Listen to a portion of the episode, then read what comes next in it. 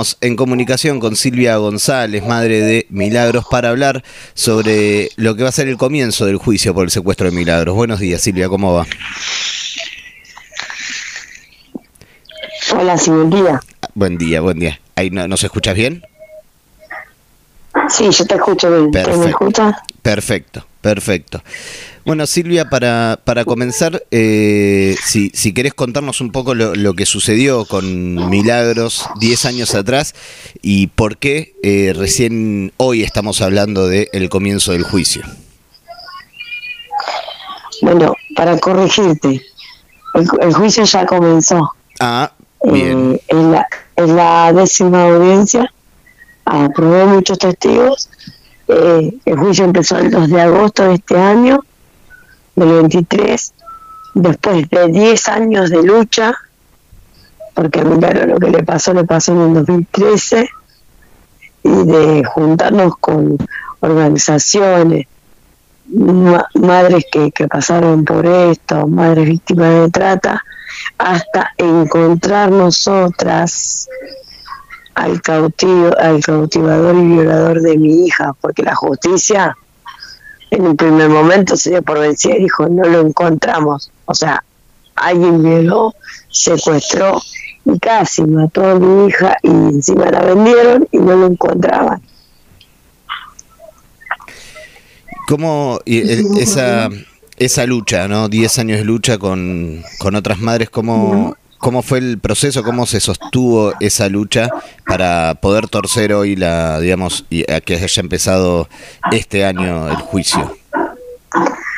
Eh, primero éramos así como madres sueltas, o sea, como Marta Mayo, todas madres sueltas, hasta que empezamos a organizarnos y después empezamos a aprender de la misma lucha, ¿no?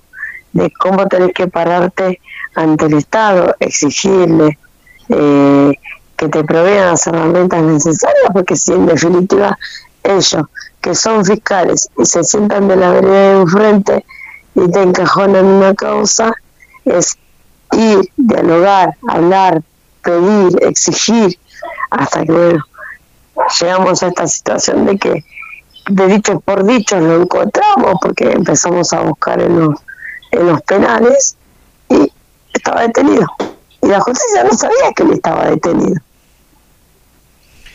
Sí, es una, una, una realidad que se repite muchas veces esto de una justicia que no, no se preocupa por, por llevar adelante su trabajo eh, y el rol fundamental de las de los distintos tipos de organización, ¿no? A la hora de buscar justicia, en este caso, como decís, no madres que luego se fueron organizando. Eh, en, en estos 10 años, eh, Sí, disculpa. ¿Se ha- ¿Has podido también eh, conocer, acompañar eh, otros casos? ¿Ha habido otros avances también para otros casos eh, como fue el de Milagros? Eh, mira, acá yo tengo un solo detenido eh, que dice ser que hizo todo. Nosotros no creemos en la teoría que dice ser que hizo todo, ¿no? Porque, a ver, eh, la secuestró, la violó, la vendió, eh, la prostituyó eh, y después se le escapó esa. Eh, cuando acá el delito es más grave todavía, porque es toda una, cantidad de personas impresionante que nosotros nombramos en el juicio, de, de otras personas que nos vinieron amenazando, que tenemos que son también parte de la organización de la trata y explotación acá en el Brown, que tanto el país no, pero solo puntualmente al Almirante Brown, eh, no los tengo en el banquillo. O sea, tengo uno que fue investigado, que parece que se quiere comer la perpetua porque estamos a, a siete, ocho ya de juicio y no larga, no larga bocado, o sea, lo único que necesita el Estado es decir inocente, inocente, inocente. Es una nosotros creemos que por la calificación en algún momento iba a decir algo más para que sea investigado. Igual yo pedí, seguí pidiendo investigaciones de distintas cuestiones que nos pasaron acá en, esta causa, como la venta de droga, entonces yo fui a buscar a mi hija que no fue investigado, todavía funciona, 10 años después siguen funcionando.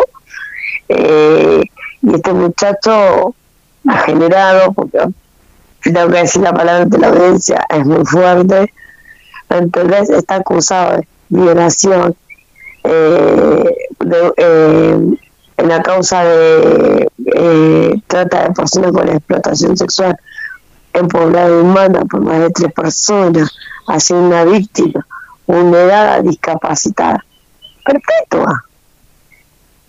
Encima le cabe la perpetua. Sí, como, como decís, es en estos casos nunca se actúan de, manera aislada, hay redes y hay mucha eh, connivencia con el poder también. Es difícil que estas personas se manejen como y, puedan llevar adelante estas estos delitos sin una connivencia con la policía, con parte del, del sistema judicial.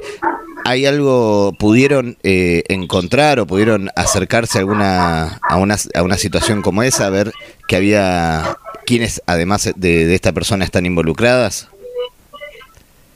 Sí, sí, nosotros sabemos. En el expediente aparte aparece, lo que no entendemos por qué están sentados. Tenemos otro reclutador que se recluta por la por la vía web. Eh, en el 8 Bursaco, por ejemplo. Las causas, la causa de mi hija llegó al reviente de, la comisaría de Lavallol o sea, según ellos, ¿no? La investigación sabe que eh, la comisaría de Lavallor y de hecho Cani están involucradas en el secuestro de Milagros y de cuánta mujer pasó por ahí que le cobraban las comidas y se predicaban a la prostitución. De Ruta 4 estamos hablando, ¿no? Del almirante Verón allá, que sería eh, Monterrey, Lobo de Zamora. Entonces, hay muchas cosas puestas en la causa eh, que no se terminaron de cerrar y el que decidieron cajonear, ya, y ahora justamente, perdón, estamos en el juicio, estamos intentando que continúe, bueno, que, a este ingeniero me lo, me lo condene y reabrir lo que falta. O sea, mete a todos a la misma cuchara. Ayer, discúlpame, ayer escuchado el caso de Coraza. Un tipo que está con asociación ilícita, trata de personas y corrupción de menores. Le pusieron una tobillera para que salga a trabajar. Es una cosa de loco pero porque maneja plata, porque la justicia está entongada, avisan al juez, no dónde vas a estar, y lo escucho ayer, le digo, bueno, este le va a avisar al juez cuando agarra una criatura que está, se la está violando, supongo, porque estos patos, estos eh, tipos no se recuperan más. Es una cuestión de, no sé, no se entiende la justicia. Silvia, en, eh, en estos 10 años, digamos, eh, con eso contabas, ¿no? Una, una gran experiencia de lucha, de organización. Eh, ¿Cómo llegás al, cómo, se, cómo llegaron, en verdad, con Milagros a la, a la instancia del juicio? digamos, ¿cómo, ¿cómo enfrentan este, este juicio, las sesiones se están dando, en, como desde el lado entre madre e hija?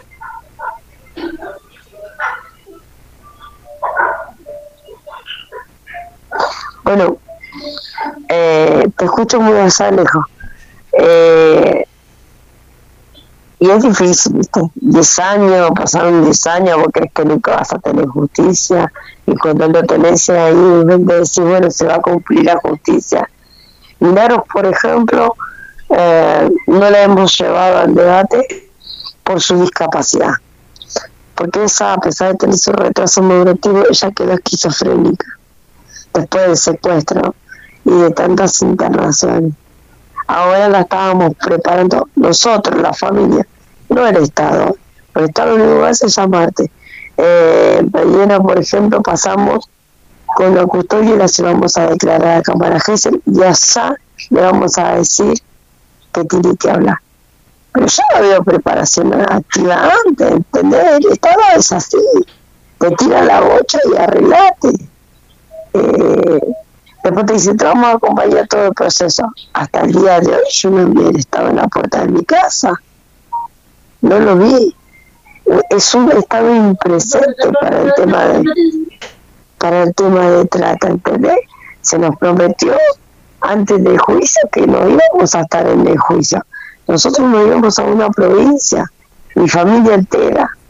Pero bueno, como después cambió la gestión, no hay plata, eh, no consigo la casa, nos terminaron dejando en el mismo lugar con custodia. Sí, una, un, estado que debería acompañar digo, a, la familia en general, pero a Milagros también. Eh, nada, sin, sin ningún tipo de acompañamiento, no hubo un acompañamiento psicológico para Milagros, nada. Por parte del Estado. Disculpame, repetir. No, no se escuche. Disculpa, no, sí, no, esto que remarcaba la, esta ausencia del Estado en este caso, eh, nada, no, no brindando ningún tipo de acompañamiento para, para Milagros como víctima. Claro, pero el Estado no te acompaña nunca, aunque quede claro esto. El Estado se hace presente eh, si vos vas, no molestás. Si vos vas y decís, si vos te haces un poquito pública, ahí aparece el Estado. Eh, que viene la comisaría de la mujer, que te dice, lo lamento, lo siento, eh, tenemos todo un equipo. El Estado, mira, mientras yo trabajaba al Estado yo no le pedía nada. Me echaron, dejé de trabajar. Un día inauguraron acá un profesorado y yo, o sea, todo el mundo decía presi, presi, presi de Alberto en un momento. Yo me subí con el cartel de las madres para decir que estábamos en, el abandono, en la desidia que todos ellos eran cómplices, que cerraron los prostíbulos, que nos dieron una ayuda para nuestras chicas, las que están apareciendo y desapareciendo. Al presidente no le gustó, porque encima salir en todos los medios. Y mi techo pegaba justo a la 41. Yo me amenazaba con suicidarme, con tirarme del otro lado para que me fuera a escuchar a mi voz. Porque no solo yo necesitaba ayuda, sino otras madres que están buscando a sus hijos. Silvia, eh, con respecto al juicio, eh, ¿cuánto queda por delante las audiencias para conocer la, la sentencia y qué es lo que están esperando. Y más allá de, como decías, ¿no? Un juicio que no, no es completo, no va a ver eh, completamente la situación, eh, esta, esta, esta causa en cuestión, porque hay un solo imputado, pero bueno, dentro de las posibilidades, ¿qué es lo que están esperando ustedes como familia? Bueno, nosotros eh, sabemos que queda, yo creo que antes, creo, como vamos antes de Navidad, no vamos a terminar. Eso es lo que me dijeron, porque era muy largo. No es, no es porque es muy largo, porque hay muchos testigos, porque no le dan los tiempos a los jueces. Porque donde estamos nosotros en la Cámara, esta también son los de lesa humanidad. Los genocidas eh, son eh, condenados ahí también, en La Plata. Entonces, eh, quedan milagros, cuatro testigos más, tal vez una audiencia más de testigos y después vendrán los alegatos y yo creo que ahí viene ya la condena. ¿Qué esperamos de esta condena? Eh, todos los que, los, los, que estamos, los que vendrán, y, obviamente hay mucha gente en las redes sociales que nos siguen, que lo condene. A mí no me sirve siete años de condena por proselitismo cuando mi hija lleva 10 años de, intentando recuperar la vida normal, de que poder salir, de tener libertades que no puede, de no volver al consumo de la droga y no quererse matar y volver al internado. O sea, yo espero una perpetua ejemplar, que esta sea una perpetua ejemplar. Eh, por mucho menos te condenan. Eh, mirá, eh, que discutió con su pareja y le metió dos puñaladas y muere por, por infecciones y la causa la, la ponen a ella como que ella lo hace, sino completamente perpetua, sin perspectiva de género. Por lo menos la jueza que yo tengo tiene perspectiva de género, el fiscal tiene perspectiva de género, no creo tener a la persona equivocada, porque siempre es la misma reiteración, ¿no? Eh, no soy yo, no soy yo, no soy yo, Y, yo creo que después de eso, seguir la lucha, porque yo quiero los otros detenidos, quiero seguir respirando, porque bueno, necesito también ocuparme de Milagros, que vuelva, decir, bueno, cerramos esta etapa y Milagros empieza a tener su centro de día, a tener compañeros, porque Milagros desde que salió está como comprada y encerrada en su casa esperando esto, esperando la, el juicio. Silvia, te agradecemos muchísimo la comunicación y estamos atentos de cómo sigue avanzando este juicio para poder eh, seguir informándolo. Bueno, déjame dos palabritas. Sí, Convocamos para el día 3, eh, el 3 de, de, ahora de noviembre, a las 11 horas, en la calle 8 y 50, donde está el juzgado número 2 y el juzgado de casación, primer piso. Ahí se va a desarrollar el, el, séptimo octavo juicio por milagros, eh, con una cámara GESA especial donde Milagro va a volver a declarar por tercera vez y su última vez, esperemos, y que nos acompañen, que compartan, que se interioricen, que nosotras estamos también para ayudar, que no le tengan miedo eh, y bueno, que seguimos buscando a las que nos faltan, como Ailén López, hace 11 años en Almirante por trata de personas, eh, justicia para las que nos faltan y, nada, y que sea condenado eh, Ezequiel Aranda García, detenido en la 28 de Magdalena, violador. Muchísimas gracias Silvia eh, y seguimos de cerca cómo, cómo sigue este juicio. Muchísimas gracias a ustedes. Un abrazo. Abrazo.